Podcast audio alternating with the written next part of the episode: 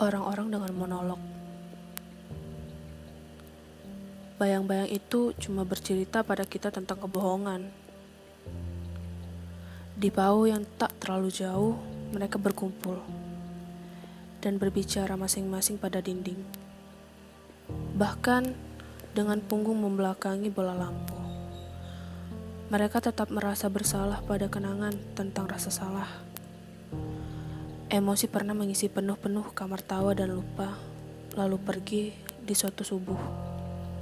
Dengan koper berisi ruang putih, berjendela tanpa kabel dan pulsa.